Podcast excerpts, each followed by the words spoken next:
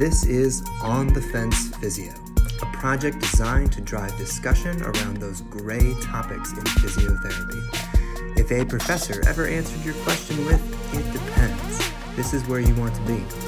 We might not figure out the correct answer, but we will try to answer the question in every single possible way. This is a discussion forum directed at healthcare providers around issues in physiotherapy, but we also welcome viewpoints from patients. That being said, this podcast is not medical advice. If you are looking for legitimate medical advice, seek out a legitimate licensed medical provider. Now, on to the show. Welcome back to another episode of On the Fence Physio, your favorite podcast for all those hard questions in the gray issues of physical therapy. My name is Andy Wiseman, your host, joined by my gregarious, good-looking, and glamorous co-host, Matthew Owens. How are you doing tonight? I'm doing wonderful tonight, Andy. How are you doing? Oh, great. This is like PT after hours. I don't know when you're listening to this podcast, but we are recording late at night. So things might get a little bit slap happy here. Our episode for tonight is our December discussion question. Our December discu- discussion question was PT discharge. When does PT end? for some people, I, they, they looked into does PT ever end? Sometimes I feel like it doesn't who decides when it ends? And we asked for everybody's uh, thoughts and to share, you know, like from different settings, you know, different roles. You know, what does discharge look like? How do you make these decisions? I've had students, they ask like, oh, how do you know when it's ready to discharge? You know, when are we going to discharge so and so? When are, how do we know when they're done? You know, like what are, what are the signs? So we wanted to talk about those things. How do you think we did? I think we had some really good discussion this month. Um, we had a good engagement on our Twitter post, um, and I learned that I was right. That you know I'm never discharging my patients. I'm keeping them as long as possible. You know, as far as a business model, probably a good idea. Um, ethics and morality around that we'll discuss later. So we wanted to talk about first, um, kind of defining our role in discharge. So obviously, Matthew and I are both physical therapists. We both work in outpatient orthopedics. And uh, what is what is what does your role look like in the typical care that you're providing, and how what discharges what discharges kind of look like in your clinic? What are you know what are the things that you try to provide to on the discharge, you know, to get to discharge and what does discharge look like in general? In general, for me, discharge looks like the patient meeting the goals that they um, have established with me for care. And part of those decisions are uh, collaborative between the two of us, them giving their goals, what they're trying to get back to doing, and me offering my expertise and training in ways to get there and trying to make sure that when they are discharged that they can independently um, continue on in um, the activities that they want and that they feel good about where they are. That's the hope. On the other side of things i can also discharge patients or we can end treatment if we don't think or believe that physical therapy is addressing their problems and that they need other medical intervention how about you, Andy? What does discharge look like in your clinic? Well, that's the thing is that it com- it completely changes um, based on the situation. So we need to talk about a lot more things. You know, discharge looks so different based on different people. So one of the things that you kind of touched on, that was touched on in um, several of our responses, was that you know aligning, you know, what are the patient's goals, and doing that very early on in the plan of care. Uh, I really believe in this. I believe that that is a great way to establish first of all the direction of your plan of care because if you don't have what the end looks like on the very first day like how do you know where you're going you need to have a destination in mind but yes, also having that end in um, in writing, put your goals down on paper so that you kind of know what would be a good benchmark to say when is therapy over. However, I do not look at those goals and say I need to reach all of these goals for a patient to be done with formal in clinic or formal, you know, like on my caseload, you know, physical therapy. Because in my mind, I don't need to get them all the way. I don't need to hold their hand all the way to that point.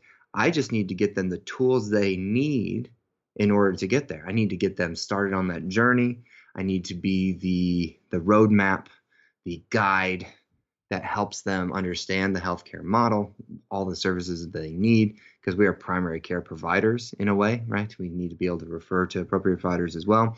And then to also, you know, teach them things to make them more independent with managing their own conditions because I don't feel like if I just do it all for them, that once they finally discharge, that they're going to be able to keep doing it on their own, and then they're just going to come back. Which again, you know, from a business model would be great. you know, six months of them gone, they come back to the same problem, and you get to work through it all again. Get you know eight, ten more visits in. You know. yeah, and I think what you just touched on too was something that at Uber PT tweeted um, mm-hmm. back to our uh, discussion thread that discharge planning starts at the eval. Right. Um, and then you know, like we were saying, we were kind of talking, like you know, the role of the physical therapist in the discharge is that sometimes there are these different hats that people wear um, outside of being a physical therapist. These are the people who um, maybe dabble into personal training, that dabble into nutrition and health science, that dabble into some of these other, you know, very other allied health fields. And these can be very helpful services when people are trying to make the transition from, hey, I've just completed a formal physical therapy bout of care, and now I'm trying to transition to long, healthy lifestyle there is a gap there sometimes. And I think physical therapists who have that training can help with that transition. So the discharge time is a very important time for making that transition. How do you end physical therapy plan of care and then move into healthy lifestyle to maintain any changes that were made to continue to progress? Um, so if you have have that training, you're a physical therapist, great. If you don't, what should you do? That's right. Refer to the appropriate provider. Work as a healthcare team. And I think it's something that can be difficult but as I'm a physical therapist. I know all about exercise. I can totally give ex. I can give the same level of expertise a personal trainer can, Matt. Yeah, probably not, Andy. I know your exercise prescription, but no. The the issue being, it's sometimes it's hard to not want to do everything for our patients you know, and we're like, oh, I can do hey, this, I can do that, I, I can eat, do it everything. I, and I definitely feel healthy when I eat, so I therefore can give nutritional advice for sure. For I know sure. that if you uh, you uh, lick uh, ground mustard, that'll prevent your muscle cramps. That yes, and then sleeping with rock salts in your sheets that'll cure your cold or something. oh, yeah, so man. no, I think it's good to uh, stay stay in your lane and use other people who have worked hard at their given profession as resources for you and your patient. It can be difficult to mm. do, I know. It can be difficult to say, I don't know. Patients often ask you questions that are outside your scope of practice, that are out, outside your scope of expertise. They do. I mean, how many times a day do you get a patient asking, like, "Oh, should I be taking a leave?" You know, like, I should. Oh. Well, I don't really want to admit how how often patients ask me things I don't know, but you know, I just make something up, tell them I'm a doctor. It works out. make out. something up on the fly. That's right. It works out good. So, if we're talking about our roles as a physical therapist and what we do with discharge, are there categories or, um, to use the classic McKenzie word, buckets that you would place discharge categories into? So I, I do believe that there are several different models of care, and there have uh, they've been bandied about in a lot of different circles. Um, obviously, different patient populations require different models of care. You can't treat them all the same, even though every doctor's prescription you get in outpatient ortho is two times a week for six weeks. We have to be a little bit more um, inventive than that. We have to be a little bit more uh, patient centered than that. And patient centered treatment is not just moving the treatment table into the middle of the clinic. It's uh, actually thinking about the patient needs. Now, we've in previous podcasts, in our PT dosage podcast, which is actually our first one. So, if you really want to hear the infantile stage of this podcast, go back and listen to the first one. We talked about some of the patient specific contextual factors to how much physical therapy we should recommend. Moving on. So, talking about different models in which we can do discharge, though, um, I kind of broke it down into five. And these were ones that were kind of brought up in the discussion on Twitter. Um, and then, you know, some of the um, my own practice as well. And what Matt and I are going to do, we're going to do a little back and forth, a little volleying um, per se, uh, tennis. You know, Matt, I used to date a girl who played tennis, but it didn't last very long. Do you know why? Uh, you you fell out of love somehow. It was, you know, because for her, love meant nothing. Oh, her love meant nothing. That's like I knew there had to be a love pun in there somewhere.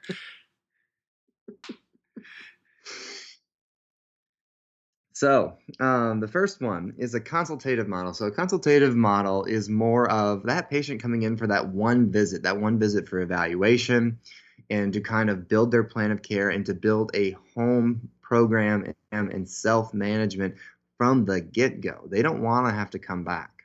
They want to get all the tools they need. And sometimes patients will do this self selectively. They'll come in and say, Hey, I just want to come in. I want you to check this out.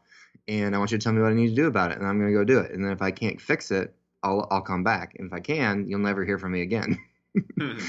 and um, sometimes it's even doctor uh, driven. I have, um, especially pandemic wise, gotten some value, you know, um, some referrals from physicians that are like, "Hey, I just want you to evaluate this patient and then give them a home program or do telehealth, but don't see them ever again in person." Which again, I am, you know, totally fine with, you know, making these patient contextual decisions in um, in vivo. So I'm gonna I'm gonna defend the consultative model first. Okay. And um, my my my patient that would do well with the consultative model, uh, a patient that do well with the consultative model is another healthcare provider. Other healthcare providers, they have a lot of knowledge. They understand um, that a lot of these pathologies that we experience in outpatient orthopedics are have a natural history to them that they tend to get better. They're not overly concerned. These people aren't going to develop you know, as strong of a kinesiophobia as someone who's a little bit more uncertain about tissue pathologies. So really, they're just looking for a little bit of advice. They're looking for a conversation. They're almost looking to confirm their own, you know, diagnosis that they've done. I um, had a physical therapist as a patient um, who had been working in a school setting for a while, was having some plantar fascia pain, wanted to come in, you know, because she couldn't get rid of it on her own, and talk to me about it. We had one appointment we talked about some of the factors, you know, that can lead to, you know, provoking her plantar fascia pain. We kind of worked through it, you know, kind of said like, oh, maybe we tease this out. Maybe if we test this, maybe we poke this, prod this. We came up with a little plan. She's like, all right, this sounds good. I'm gonna go take care of this. She emailed me like a month later and was like, yeah, feeling better. Done. Easy peasy. I used uh great evidence there, by the way. Anecdotal evidence, Anecdotal greatest evidence. I used it and it totally works. It totally works. no, I think the consultative, uh, consultative, consultative, consultative. Yeah, yeah, that we need word. the vocab section early. we do need the vocab section early. We'll get to that here in a second. Um, we're almost there. Yeah, the self uh, that that thing. Um, it can it's one of my it's my favorite really when a patient comes in and asks for that because I feel like oh yeah they're motivated. They have good self efficacy ah Self efficacy. What is that, Matthew? That sounds like a fun term. Yeah, so our vocabulary word for this vocab month, time with Professor Owens um, is that self efficacy is a personal judgment of, quote, how well one can execute courses of action required to deal with prospective situations. Or, an, put another way, a belief in one's innate abilities um, to overcome obstacles that would interfere with achieving their goals. What are your thoughts on ah. self efficacy, Andy? Oh, I have lots of thoughts. But um, I think of a self efficacy as a, you know, again, it's a spectrum. There are some people that have high self efficacy in one area of their life, but maybe low self efficacy in other parts of life. I don't think it's an inherent trait of a person. I think it has a lot to do with knowledge base and experience rather than any um, personality quality. So when it comes to you know my own experience with knee pain and running, yeah, I have high self efficacy there. I knew that it wasn't a big deal, and I was able to solve through it on my own. But when it comes to um, in, investing in mutual funds and uh, uh, other stock option things and figuring out a thrift savings plan and blended retirement plan and all these different economic things. I have no clue and I don't have any self efficacy. I, you know, like I try a half hearted Google search, I don't find anything. So what do I do? Oh, I go meet with a financial planner. Financial planner is like, you know, able to help me with these things because they're an expert in it. I have low self efficacy when it comes to economic and financial planning decisions. Does that mean I'm a bad person? It does not, Andy. You're okay. So I would say the consultative consultative model. Um, I'm trying to see how many After ways hours. how After many ways I can say that. Had a long day. Wrong, yeah. Um, One more beer. There's sometimes I, I feel like people, patients, have overestimated their ability to deal with a problem. Their self efficacy oh. might be a little bit too high. Um, they walk in after a self-efficacy. massive rotator cuff repair, not allowed to move their shoulder on their own for six weeks and tell you, "Oh, I'm fine. I don't need therapy. Just take this sling off. Look, I can raise my arm up like this. I'm fine." And you have oh, to go. Like, so true. I say oh, that's that's one where even I feel like and you can tell me if you disagree, that's fine. But I feel like even if they were just coming in for me to tell them, like, hey, probably just hold yourself back a little bit. If that's all I'm doing, if I'm not even progressing, if I'm holding them back, I might be doing a service for their long term health uh, in the in the outcomes of that shoulder surgery. Yeah, because they obviously don't understand all of the nuances of post-op care, some of the things that they should or should not be doing, and they would need maybe a little bit more monitoring, um, skilled monitoring, you know, because you're actually watching these things, treating these things, and providing education throughout the way yeah, you don't want to try to take away their self efficacy, but sometimes um, if your self efficacy is false, like if you don't, if you feel like you know the right things to do, the right way to overcome these obstacles, but you don't actually know, that could be a problem. I, I definitely agree. So that would be that would be the patient where the uh, consultative model does not work well. I like that one. No, I don't have any. I don't have any arguments against it. All right. So what's our okay. next category? Next category is um, well, third party people making a decision. So third party, um, obviously, a lot of our American listeners are going to think like insurance first, but I mean third party is just anybody else outside of you and the patient. Okay. So if the doctor says, "Hey, I want you to stop PT for a while," or if you know the patient's uh, employer says, "Oh yeah, you're done with PT now. You need to come back to work," or the um, you know that's or the insurance is saying like oh yeah you're not making progress or you've made too much progress or not enough progress and we're done paying for it. Uh, all these ways you know that you can be told by somebody else that pt's done right? Um matt when when can that be a good thing? So i think it can be a good thing and i have to really you know put on my devil's advocate hat here, but thinking about a lot of managed care that we have an outpatient where you have a third party that's reviewing chart notes, patient progress, how people are doing. If you look at the general number of visits that they are allowing, that they are authorizing, they are picking these numbers based on our research as to how long something typically takes to get better, if it does get better or if it won't get better, if it will get better. Um, so while we might not like it being told, like, okay, this patient shouldn't take more than 12 visits to improve based on the data, I think that having those types of restraints on um, physical therapy and how much we, we treat can help to curtail wasteful um, use of our services. Oh, we don't have medical waste in the U.S. though, right? We have one of the most affordable healthcare systems in the world. That's right. No waste, no fraud. How thick do you have to lay on the sarcasm, right? Man, I don't want to be uh, all anti-USA, but man, USA has been kind of letting me down as of late. Won't get too political, guys, but man, USA not crushing it in a lot of categories recently.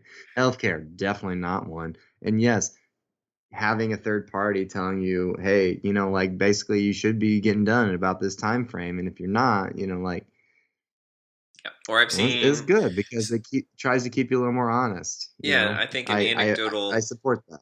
Yeah, an anecdotal um, point to that would be uh, I've seen with total hip replacements, for example, have a surgeon who is really good about when patients come back, they're doing well, walking well, have good strength, good motion, good ADLs. They might have a few appointments still left in physical therapy, but if they're doing well, yeah, you should be done. Um, and I think sometimes it can be hard for the sometimes it can be hard for the patient to say they want to be done, and it can be hard for the physical therapist either because they know there's other things they can continue to work on, or because oh no, I, if I cancel these last three appointments, my manager's not going to like my appointment frequency, and I told them they could leave. Um, that is other something you know, yeah, other financial things. I think it's good when the surgeon looks at the patient and says, "Yeah, you look good. Everything's great. Don't go back to physical therapy." Yep. Okay. Yep. No, you've you've made two good points. All right, I want to talk about when third party decision making can be bad. Hmm. Okay, and um, I think that it can be bad when third party payers don't consider some of the high variability of people with the same condition.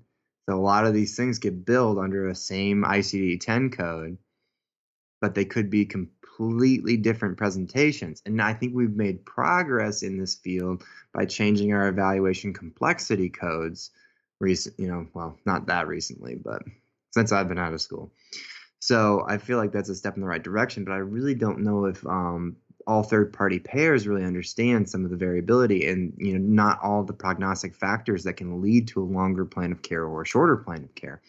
Um, anecdotally, I treated an insurance adjuster. I treated somebody who was actually one of the people sitting there with that rubber stamp saying physical therapy denied, physical therapy approved, um, with an acute onset of low back pain with unilateral radiculopathy. And um, that was when I was I was younger and very very hot for McKenzie. Oh, loved me some McKenzie oh, at that yeah. time. so we we did some McKenzie things, and boy did she pop right back. Three visits in and was symptom free, ready to be done. And I kid you not, direct quote from the patient was, "Wow, it only took me three visits to get better. I wonder why so many of these physical therapy cases I have to approve take so much longer." and you said because problem. they're not That's seeing the me. Problem. They're not seeing me, obviously. yeah, well, I, I probably had the bravado at that time to say that, but uh, I don't remember. I don't recall my response, but I do remember that, that patient saying that, yeah, plead the fifth. Um, so we do need to understand there's a, a strong amount of variability amongst these things. Um, and then to your point about um, healthcare, other healthcare providers that are making the decision, that can sometimes backfire too um, especially when the narrative that you are providing your patient, the physical therapy can be beneficial, that can be helpful, and then you have another healthcare provider with you know medical licensure, you know like some amount of therapeutic alliance with their patient says no physical therapy isn't going to be helping for you. Now you have two healthcare providers that are in con, you know conflicting with each other. Now that therapeutic alliance is going to get broken between the patient and somebody. And it might be the doctor. It might be the doctor said hey i, I came back to therapy because my doctor said physical therapy is no good. And obviously obviously it is right? Or it could be the opposite you know it could be man my doctor told me that you've been kind of wasting my time and i kind of went how many copays have i paid you? You know like can i get a refund? You know? Um dangerous you know when you have um healthcare providers that aren't on the same page about things you know? So i you know you try to have good collaborative communication with these people whenever you can um, not just our end reaching out, their end reaching out, you know, like every everybody trying to collaborate together. I think that's uh, key. So, third bucket. You like buckets? All Get buckets. All about Get buckets. These young bloods don't know about getting buckets. Uncle Drew reference anybody? Yeah, he just got he just got fined fifty thousand dollars and forfeited eight hundred pool party, right? Indoor indoor party, no mask. Yeah, forfeited two game yeah, checks, which equals eight hundred thousand dollars, and then got fined fifty thousand. So those young bloods. now they don't know. It should be shouldn't be going to parties. Um, our third bucket is kind of the uh, reaching of goals, right? So patient sets goals. Um, you set goals. Um, Oh, I wanted to talk about that a little bit because we were, you know, we were talking about like, hey, you know, like on that first day, patients should be setting their goals, and that's what you should be working towards. And When a patient meets their goals, and they're done with therapy. Sounds good, is you know like, but in my head, that's again anything that says like, oh, that's what we should do all the time. I think, well, what are the counterexamples? what are the times when that doesn't work? And I think the times that doesn't work is when patients don't know all the things they need to be able to do to have a good outcome. So the first person I think of when I think of that is a post-op ACL repair, because a patient, uh, you know, like a 18-year-old patient is going to tell me, "Hey, I want to have make sure that my, um, you know, torque to body weight ratio of my knee extension is at least, you know, like 1.0 foot pounds of per pound of body weight." Like they're not going to say that. They're going to say, "I want to play soccer." I'm like, yeah, yeah, let's play soccer. That's a good goal. I'm going to put that one in the plan of care. I'm also going to throw some other things in there. I'm going to try to put in some limb symmetry indexes. I'm going to try to put in some other, you know, biomechanical things we can test. You know, maybe a Y balance test, star balance test. Maybe I'm going to put in some hop testing. I know hop testing is not really popular, but the more tests you kind of throw at them, the better it tends to be in mm-hmm. predicting what's the risk of second injury, right? So maybe the patient says like, oh, can you do anything to limit me from having another ACL tear? And that's when you can say like oh i have a bunch of these tests and if we do a lot of these tests maybe we can say that your risk is lower than somebody else's. But not a lot of patients are going to say that. So should you just put the goals that the patient said like i just want to play soccer and if they can go out and play a game of soccer but they have a, a limb symmetry index of 50% you know like oh, well they're good. They're ready for discharge. Or do you try to set some goals of your own? Yeah. What do you do andy I just said what I did. I thought it was a rhetorical question. Of course, we're setting no. goals of our own. Uh, we're setting. Yes, I love the sound of my own voice, but your sound, your, your voice has, has gotten better too since I got you a new microphone. So got me a new microphone. Just wait till I put that filter on, the creamy vocal filter. It's it's awesome. Yeah, no, I think patient goals are one thing, but we as providers can many times help educate patients on steps they need to um, fulfill to meet those goals um, safely or maybe more efficiently um, than they thought possible. Right. So I think that kind of hits that bucket, right? Is there are sometimes when patient reaching patient goals is good, good model to use to say when discharge is. But there's also we just kind of went through the example of there's also a time when it's not a good model because maybe we need other goals, you know, other benchmarks to meet.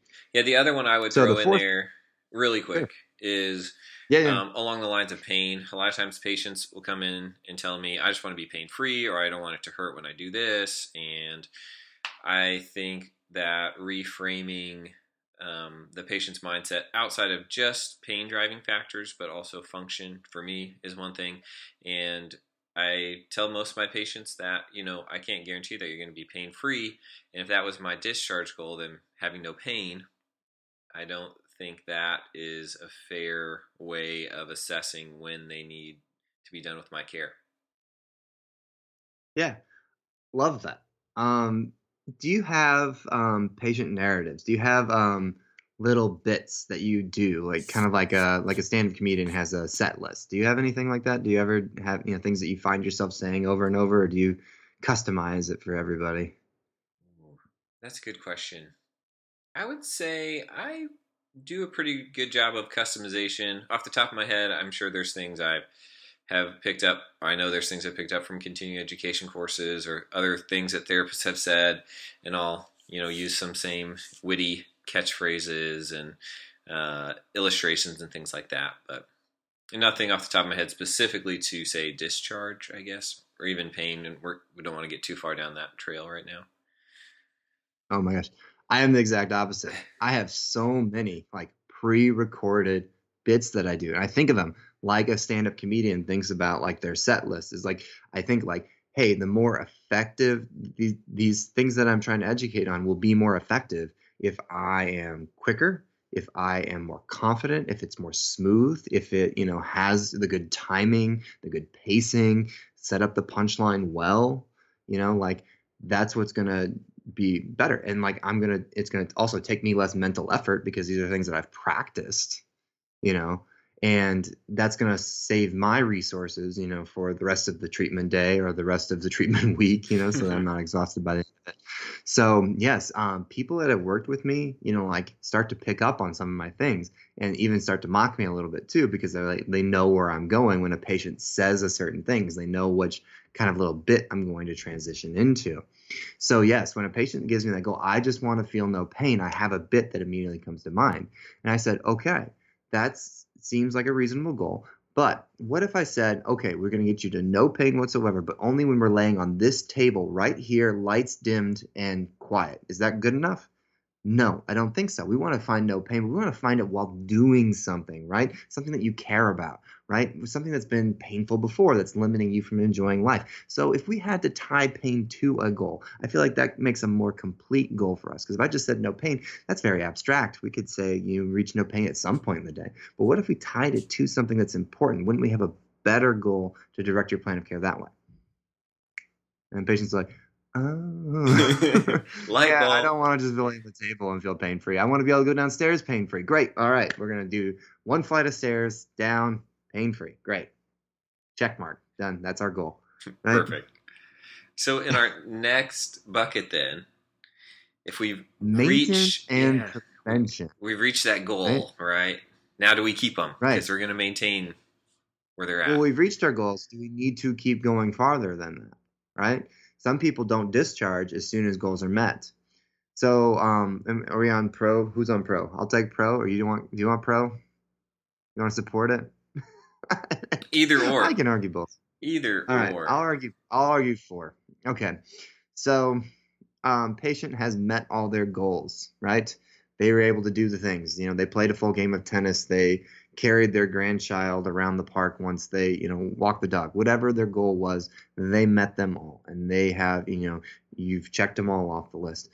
But that patient's like, yeah, I did that once. You know, like I did that. You know, like I'm not sure if I'm going to be able to do it again. You know, they're not confident they're going to maintain these changes. So these are people who maybe don't have as much self-efficacy yet. You know, maybe they have a little bit, maybe they built it up, but it's not all the way there. They're like, ah, you know, I feel like we've done some things, but I feel like you've definitely helped me get there. Well, what's one of the ways that I can help them build their self-efficacy is I do a model of care for maintenance, right? We've met goals but can you maintain meeting these goals over a certain period of time? How I frequently phrase this, I tell my patients, hey, let's set up a safety net appointment. We're not discharging you, but we're going to say like, hey, we're going to take two weeks off, we're going to take three weeks off, four weeks off from therapy. You're going to come back. We're going to reevaluate again. Did you keep all of these goals met? Did you lose any of them? If you lost some of them, we obviously you know have more work to do. If you kept them all, then obviously you're able to take care of them all on your own, ready for discharge. So those are the those are the people that I feel like work well with the kind of maintenance model, the prevention model. Those are the people who have met their goals but really just don't feel confident that they can keep them because those people, if you just discharge them on that day when they're not confident, they're probably a little bit more likely to bounce back. And you know, we're trying well, maybe from a business model, we should be trying to capture those bounce back patients. But I know that several healthcare models are starting to reimburse less and less for patients that bounce back to care quickly, especially in like hospital settings. So we should be considering that even though, even in the outpatient world, is that quick bounce backs may be a problem for reimbursement in the future. Yeah, I think that's a good point when you're thinking about, oh, should we discharge this episode of care when maybe the episode of care isn't complete yet? Of, of course, it's a good point. I said it. that's right. so, really, my only issue with that plan of care type is just the question of, right, okay, have I been doing a good enough job leading up to that point, reinforcing the patient's self efficacy, reinforcing why we're meeting these goals. Are the goals good enough? You know, for say we've met all these, but then the patient's like, no, I still don't feel good about this. I think there's been some breakdown in either communication from us to the patient, their understanding of what the goals were set there for, um, and those types of things. Yeah, no, probably right. Because if you feel like you're, if you feel like the patient is ready for discharge and the patient doesn't feel like they're ready for discharge, you're obviously not aligned anymore. so something got messed up along the way. Um, I agree with that 100%. It does happen. I don't hit every patient, you know, spot on every time. and I often feel like they're ready for, yeah, it's probably going to be the other way around first. I feel like they're ready for discharge before they do. But um, that's besides the point. Okay. So what if I want to keep model. my patient forever? so you weren't the you weren't the one to suggest this. Who who suggested this? Who do we have to blame for this? Um, I want a pe- I want a patient. We have patients for life. And discharges touch. are antiquated. Touch. And I've seen this yep. around, you know, around the Twitter Eliminated. sphere.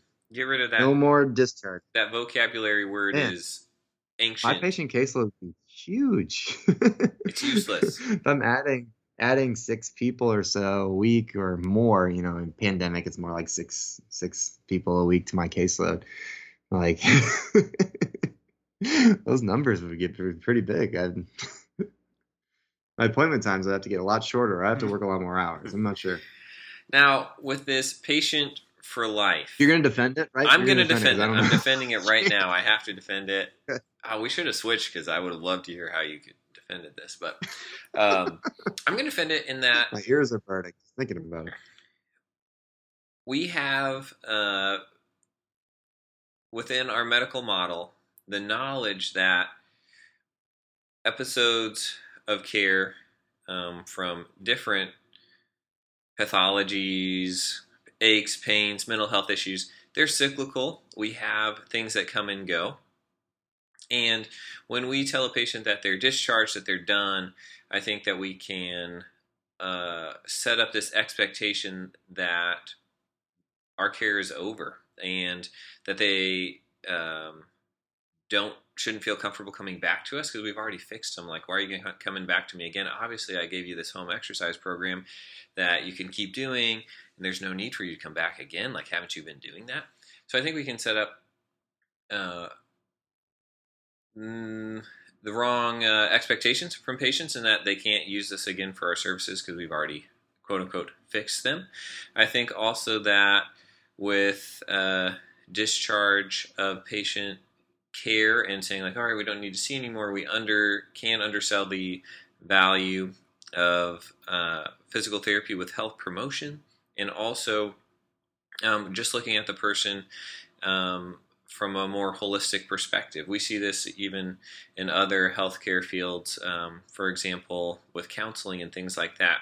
You know, there's people who have uh, mental health issues or struggle with depression or things like that, and they'll continue going to that healthcare provider, maybe not every week, maybe not every other week, but they're still going to check in with them. And I think as physical therapists, when we discharge patients, it's easy to say, okay, like I discharged that person three months ago. I haven't talked to them since. I haven't checked in on them. I haven't um, checked to see how they're doing, what's going on. And I think that by um, you know setting ourselves up for discharge, we're setting ourselves up to forget about that that patient and move on. Now we all have a certain tank, a certain amount of uh, time in our day, a certain amount of things that we can think about, a certain amount of things people we can care for. Uh, but I don't necessarily think that justifies um, putting patients out of sight and out of mind. So that's my best off the cuff argument for why we should keep patients for life. All right. Some good points in there, some not so good. All right. So I want to talk about our role in health promotion being invaluable. Disagree. There is a value I don't think it's invaluable. I think there is a value to it, and that value can probably be quantified as a relative cost ratio. So we have to we it's hard to do the math because you have to consider, you know, if we are as physical therapists doing the health promotion, right? We're trying to promote long, healthy lifestyles. Is that what we is that what we kind of mean by health promotion? Holistic health promotion. Yeah, I think um, the uh, healthy lifestyle. Yeah, no, that's good. A healthy lifestyle. Right. Mm-hmm right? So telling teaching them how to live a healthy lifestyle, right? So if we're the ones doing it, there's a financial cost for them seeing us using our time, our degree level um, makes us reimburse at a certain rate, right? And the emotional cost, the mental cost for the patient, the time cost for them seeing us. I would say that there is some value that you can calculate um, and say like this is the amount of benefit they're getting which getting if you provide the education that gets them a long healthy life very high benefit and whatever the cost is so i'm not going to argue what the benefit is what i'm going to argue is what the cost is because we might not be the most cost effective strategy to get to long healthy lifestyle because um, personal trainers dietetics, nutrition experts, um, life coaches, probably, I don't know for a fact, but from the ones that I do know, tend to reimburse at a lower rate than physical therapists do. They, um, I'm not saying they have a lesser education, but maybe their degrees didn't cost more, and maybe that's why. But like, it, they're not as much of a cost to the patient. Um, you know, if you're paying out of pocket, if you're paying cash. So if you have the same benefit, long, healthy lifestyle, and a lower cost, then your overall value is actually better. So I don't know if physical therapist is always the most valuable option. Now, if you make the argument like, hey, while they're getting their rehab services, the physical therapy is the best value for, and you provide health promotion within that, maybe that's where the value is the is better. But I don't know if we're always the most valuable for promoting health promotion. I think it's one of those stay in your lane kind of things too. I do think we have a role in health promotion, but I don't think we're always the best option. I think sometimes we're the best option, just not always. I like that. that. Yeah, and I like that idea of additive value within the treatment that they're getting mm-hmm. versus, mm-hmm. you know, trying to justify continuing on and saying, "Oh, now I can offer this as well." You know, after yeah, we finish this other thing, yeah. So, yeah, yeah, I have, I have a hard time saying like, "Oh, I should keep I should keep this patient because I should be the one who gets them to exercise two to three times a week. That I should be the one who monitors their weight, monitors their diet." Because there are a lot more cost effective strategies for doing these things, even just technology based things that probably have a very similar um, positive effect on patient lifestyle changes than we would have. Yeah, so I think so, that leads really that, well into our next. Oh, go ahead. Oh, I'm not done yet. Yeah, okay. I, I have some other things to say about never discharging. Because if we do that, if we continuously make the patient feel like ah, my therapist is there for me. My therapist cares about me. My therapist is always in touch with me, always checking in on me. I'm never leaving the care of a physical therapist. You are probably at some point, you know, for some patients, going to develop a bit of a clinical dependence. They're going to feel like, yes, I need to go to therapy at least once a month to check in in order to feel good. And they, that might not be true. And you might be creating a, a need you know in the patient that they you know you know like some people tell me like well physical th- what's the what's the harm of that? You know because physical therapy doesn't have a lot of negative outcomes right? It um, if a patient comes to therapy once a month and gets their back rubbed for a little while and that makes them you know healthier that makes them um, feel less pain or um, report better satisfaction scores like isn't that fine well no, it's not because we're healthcare providers and we're not a service industry. We need to be thinking about what are our interventions? What are we choosing? Are we doing things that are actually benefiting our patients? Or are we just creating a dependence on something? I don't want to ever have that ethical conundrum of am I just wasting this patient's time, money, and mental like resources just to convince them that they're feeling better? When really something if when really if i could get them the self-efficacy the confidence to be independent and not feel like they need to be part of pt wouldn't that be better for them in the long run i don't want patients to feel like we're kicking them out we're giving them the boot we never want to see them again i share my personal cell phone number with every patient at discharge you know so that we can stay in contact but uh, I never, ever, ever have had a patient that I've said like, you know what, we should just keep coming back for the rest of your life, just just to work on these things. Can I caveat that though? Yes. I never have a discharge visit. Never do.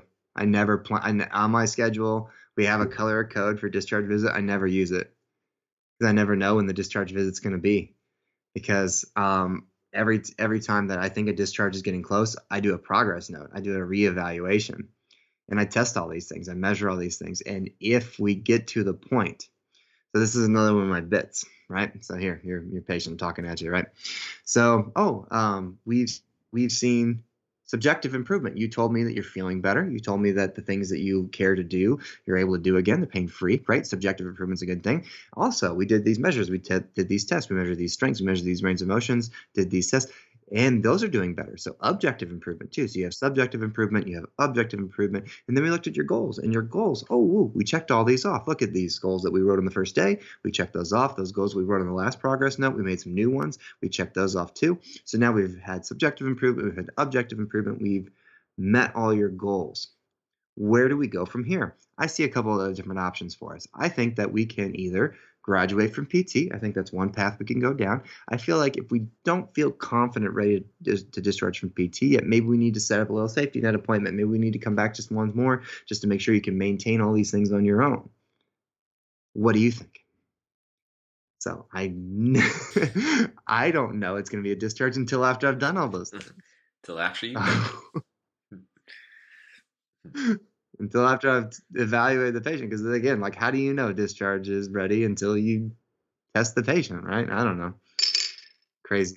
Well, that, uh, that discharge visit is kind of like that, you know, third option, or no, I should say the second option, the third party, the third party, the third party. Sure. Yes. I mean, when I have a note from my front office saying like, "This is patient's last authorized visit. Good luck." exactly yeah, that's a different story. Excellent. Okay. Well, that was a lot. But it was it was good. It was a lot of good stuff. Any other good stuff for us, Andy? Uh, about no, I think I I think this uh, this podcast episode is ready for discharge. oh, because we've gone over our allotted time. I don't know. for sure. Sorry, listeners. I hope you had a little extra free time in your hands to make it to the end of this one. Uh, there's a traffic jam you're stuck in. It's all good, you know. Um, well, I um, think the, I miss. Oh, what, you, oh, your what do you miss? No, no, no. You go ahead. Go ahead. No. no. Okay. don't need say, to go into any more tangents. No more tangents. I say I think the last bit that you talked about segues well into our next discussion topic, uh, which oh, we are going to talk about next month. So next month on the Twitter sphere, we'd love to hear all your thoughts, all the thoughts about um, cash based versus insurance based reimbursement. And if that changes how you practice, if it should change how you practice, how you treat, what treatments you provide, what patients you see, all those types of things. Sounds like fun. Sounds like fun. As Justin Bieber stares I mean, back at me in yeah, my Skype what camera. Were you, what were you What were you waiting for me to say? You know, like, were you waiting for me to bucket the idea of cash-based therapy? I was. I was. So no, that sounds good. I, I, I definitely have my own thoughts. I've never actually practiced in cash based therapy, so I would definitely appreciate another great engagement from our cash based people like uh, Mr. James Spencer. If you're looking for a PT to follow on Twitter, who uh, you know knows a little bit about cash based um, physical therapy, James Spencer. His uh, Twitter tag is Hobo Health at Hobo Health. which is interesting. Maybe there's a story behind that. Maybe he'll share. Maybe we'll have him as a guest. I want to have a guest on one of these shows. Can we have a guest at some point? Are we allowed to invite people? We can. Oh, just not another old white guy. We, we might need to mix it up a little bit. Diversity. It's a good thing. Always a good thing. All right. Well, sounds good, Matt. I'm excited for January's discussion on insurance based physical therapy versus cash based physical therapy? Is it different? Is it different? All right. Until then, Andy, signing off. Au revoir.